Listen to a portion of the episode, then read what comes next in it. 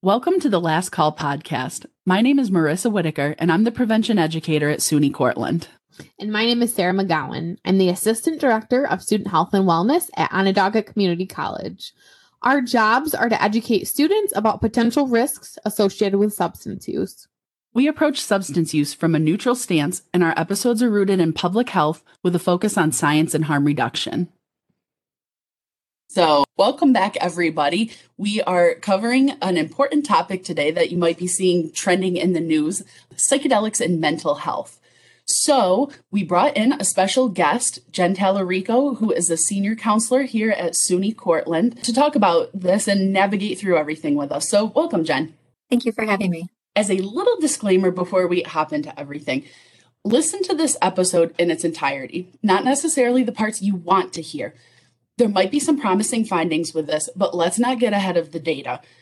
This is in a controlled setting with professionals, and you know, we'll cover a lot more of this throughout the episode, but take this whole episode as a whole. So, before we start talking about some of this data, let's talk a little bit about what psychedelics are. So, Sarah, could you walk us through that a little bit? Absolutely. Um, so there are some different types of psychedelics. Um, but basically, what psychedelics are are a class of psychoactive substances that produce changes in your perception, mood, and your brain processes. So these can also be referred to as hallucinogens.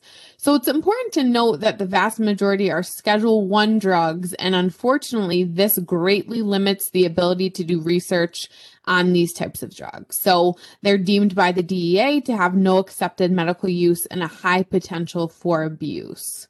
So just looking at, you know, some 2020 national survey data, 7.3% of adults aged 18 to 25 have used hallucinogens in the last year.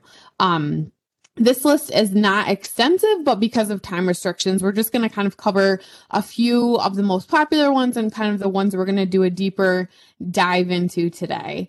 So, uh, for classic hallucinogens, uh, the first one that I think most people kind of know about is LSD. So, this is also known as acid. Um, this is made from lysergic acid, which is a fungus that grows on rye and other grain. Another popular one is uh, psilocybin, aka shrooms. So this comes from mushrooms um, found in you know tropical places in the U.S., Mexico, and South America. Then we have MDMA, Molly, or ecstasy. So um, it's really interesting because this has both stimulant and hallucinogenic qualities. So um this is a- another fun fact, Whereas we're talking about fun facts. So um Molly actually got its name because it's supposed to be the molecular form of MDMA, when in reality now it's actually, you know, mostly other drugs. So synthetic drugs, caffeine, you know, sometimes fentanyl, you know, whatever people can kind of get their hands on the easiest. Ketamine uh, is a surgery drug for animals and humans. A lot of the illicit ketamine uh, comes from vets' offices. So this can come in a powder form, liquid, pill form. So, just for this episode, we'll be talking about the use of ketamine, uh, psilocybin, mushrooms, and MDMA ecstasy in controlled settings. So, I just wanted to kind of add before we get into uh, what the data says, it's really interesting too because there are a lot of synthetic drugs that can um, exhibit hallucinogenic qualities, but they fall into the category of uh, synthetic. I don't know, Jen, if you you have any ideas about that, like synthetic. So I think the scary thing when it comes to synthetic hallucinogens is that we don't necessarily know what is in them or where they're coming from. Uh, when it comes to bath salts or you know other substances, we don't know. You know, is this bleach, acid, things that could be toxic to our body that we really don't know what we're putting into our body. Um, and actually, you know, for some of the substances we already talked about, um, as far as hallucinogens, we're going to go more into today. We we think they're natural, maybe where they're coming from, but we don't know that for sure either. Those could also be synthetic, and we're not really sure what um, has gone into the process of making those. Or yeah, absolutely, that makes complete sense. So, uh, Maris, do you want to tell us a little bit about um, what does the data say on you know hallucinogens? Yeah. So when we started this episode, we talked about listening to everything as a whole. But there are some promising findings, but we always have to remember not getting ahead of the data. There is a huge difference between a therapeutic use in a clinical setting versus recreational use for fun with your friends. You can't just like pop a molly and say that you've cured your depression. It doesn't work that way. So, some of the interesting findings, but under controlled settings. So, there's current evidence based research um, for the three best studied psychedelic medicines, like Sarah said before ketamine, psilocybin, and MDMA. So, there are interesting findings, but in order for something to be considered the gold standard in an investigation, they need to use direct, randomized, double blind comparisons using a multi centered approach. So, this is science talk for saying a bunch of researchers at a bunch of different institutions and places ran a study and they didn't know who got a psychedelic and who didn't. So, Jen, are there potential problems with this? Yeah, so the complicated piece with this, this is where the studies are all different, right? Like a, a lot of the, I, I, think, places that maybe are taking into account not wanting to cause further trauma. You know, right. it's hard to sign up for a study if you've never done psychedelic before, right? So the problem with doing um, the placebo, right? They're either going to have a reaction or they're not going to have a reaction. you're on shrooms um, or you're not. right. So that, that's the hard thing with having a placebo on this. Like, oh, I think a lot of the studies are actually showing that people are just signing up with the expectation that they're probably going to be getting this. Um, Taking all of that into consideration, when something is in that gold standard, psilocybin has been found to have a positive impact on people with major depressive disorder. MDMA is showing some promising results in the treatment of post traumatic stress and substance and alcohol use disorders. So, this doesn't mean that you can swap your White Claws for a Molly. This is in a controlled setting. Ketamine has also shown potential in the treatment of bipolar disorder and depression when options of traditional medication have been exhausted. So that's what we need to keep in mind that some of these studies are also in the early stages. They're going through clinical trials. There might be some compelling findings, but there's a lot more research to be done. Keep in mind that like these are people who've been diagnosed by professionals with, with these disorders, not just people who have self diagnosed themselves. It's very mm-hmm. important because, you know, a lot of people self diagnose, especially with WebMD these days. Everyone can be like a keyboard doctor typing in their symptoms and figuring out what's wrong with them. But these are people who have actually been diagnosed with these conditions. Therefore, you know, these medications have been found to be helpful under specific circumstances with specific conditions. So, aside from psychedelics, you know, being from that regulated source, um, not from your buddy growing shrooms in their backyard, what could this look like in practice? Psychedelic therapy is more like elevated talk therapy experience that requires special care and supervision. Like Sarah just mentioned, it's done in a setting with a trained professional and all parties are aware that this is happening. So you can't just like drop acid and go to your therapist and then leave them in the lurch that you're on a psychedelic and they're here talking to you and have no idea. So, Jen, tell me a little bit about who and what qualifies for this sort of treatment. Again, just to really reiterate what you just said, Marissa, about how this treatment is with a trained professional. You know, they've been carefully trained, they've been supervised. It's in a controlled setting with regulations, with safety protocols that are in place. So with that in mind, you know, I think of the analogies of, you know, seeking professional treatment. So if you or a loved one were diagnosed with diabetes, you wouldn't just start giving yourself insulin or giving your family member insulin, right? You would want to speak to a professional, someone who's very specialized. They know exactly what medications, what treatment care plan, because this isn't just about the psychedelic use. This is about a treatment plan that goes with that. What comes along with this treatment is, you know, an intensive history study.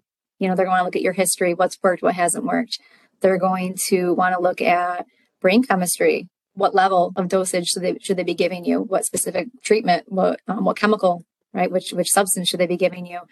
And then they want to monitor it with MRIs. They want to have baseline for brain activity tests. They want to see in between each treatment what's working, what's not re- working. Let's go back to the drawing board.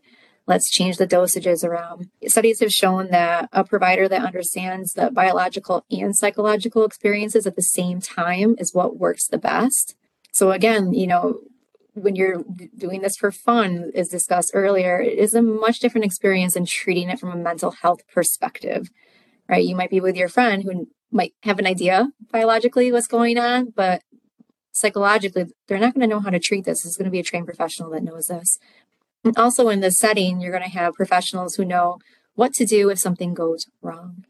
They're going to have drugs and whatever safety equipment, medications they need to neutralize if something does need to to happen for safety reasons. Can I ask a question too quickly? Sorry, I don't want to interrupt, but like what if someone has been using psychedelics for a long time, but they're using a certain quality of you know psychedelics and then all of a sudden they're using the the medical grade quality and it's two completely separate drugs Yes, that's a wonderful question. And I think, you know, not not to sound funny, but really who knows, right? I mean, that's the scary thing. Um, have they, you know, could it be a much stronger combination? Um, what they've been using also, you know, these medically trained professionals have it down to the exact amount of what they're giving you they know exactly what's in it every single time. What individuals are getting, where did they buy it from? Who's making it? How are they making it?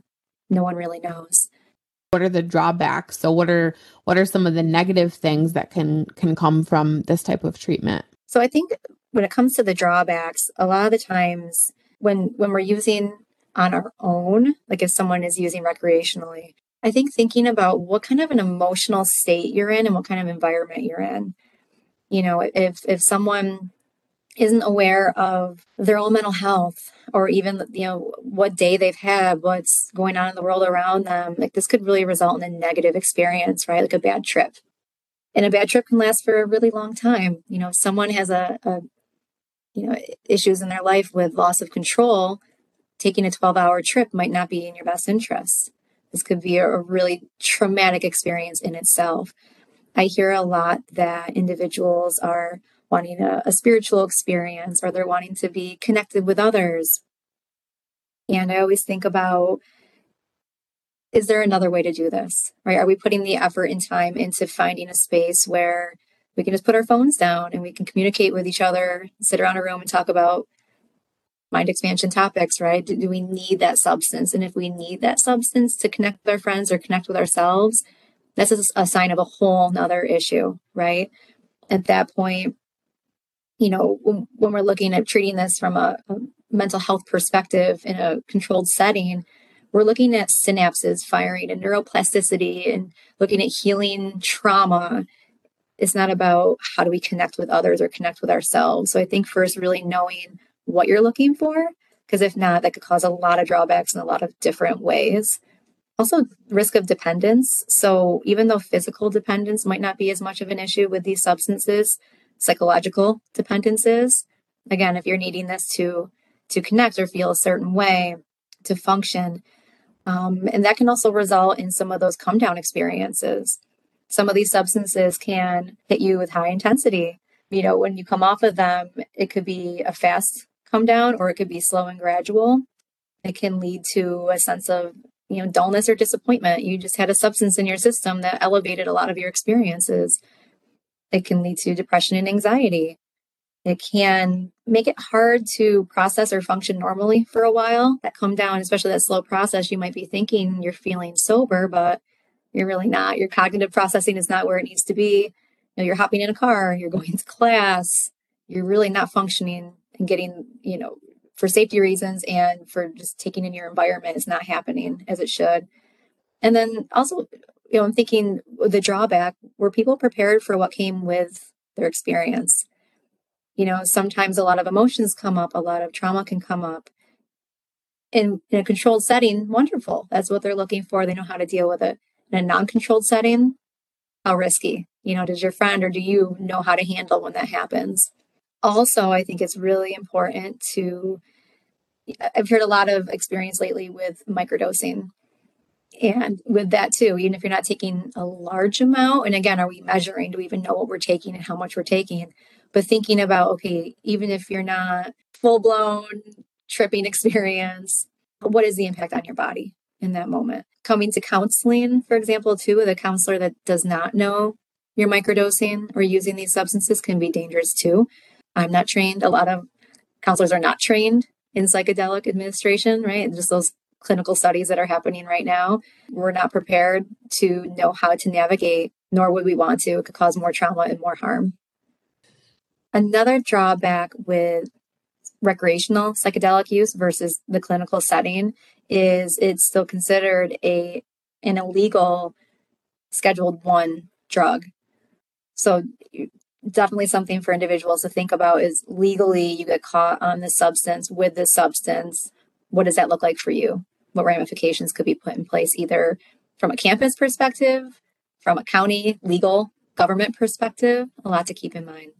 Do want to say again, with with all of this being said, as Marissa and Sarah mentioned earlier, there are some studies that are showing positive results. So I know I talked a lot about possible consequences and, and negative things that can occur, but I, I think we are all looking forward to more research coming out. And if there are good studies and they're showing positive things, again, being able as a counselor and other counselors in the field to be able to refer individuals that have been treatment resistant, you know, to have this option if this is something in a clinical setting that could could do them justice, if this could help get them to the places that they need to be.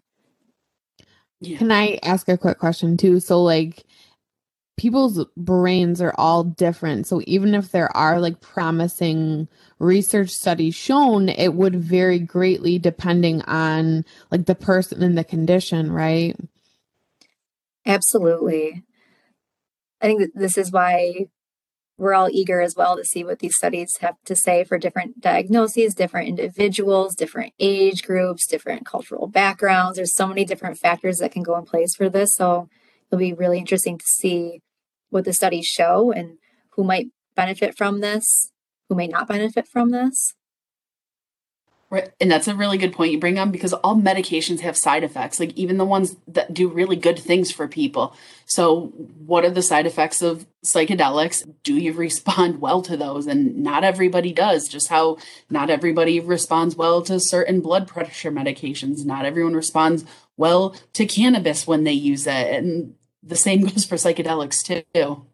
And the research is new. Like this this isn't longitudinal data of people who have been taking ecstasy you know at a small dose every day for six years. Like these are not really used as a supplement right now so it's like yeah no you're right. Yeah the goal is to get them like off of it like for good not to like show you how you can use it for the rest of your life. So that's also right. really like interesting to think about. Like you're not going into these clinical trials to be taught like hey this is how you know you use better. It's like no we're trying to get you off of it. That's the ultimate goal.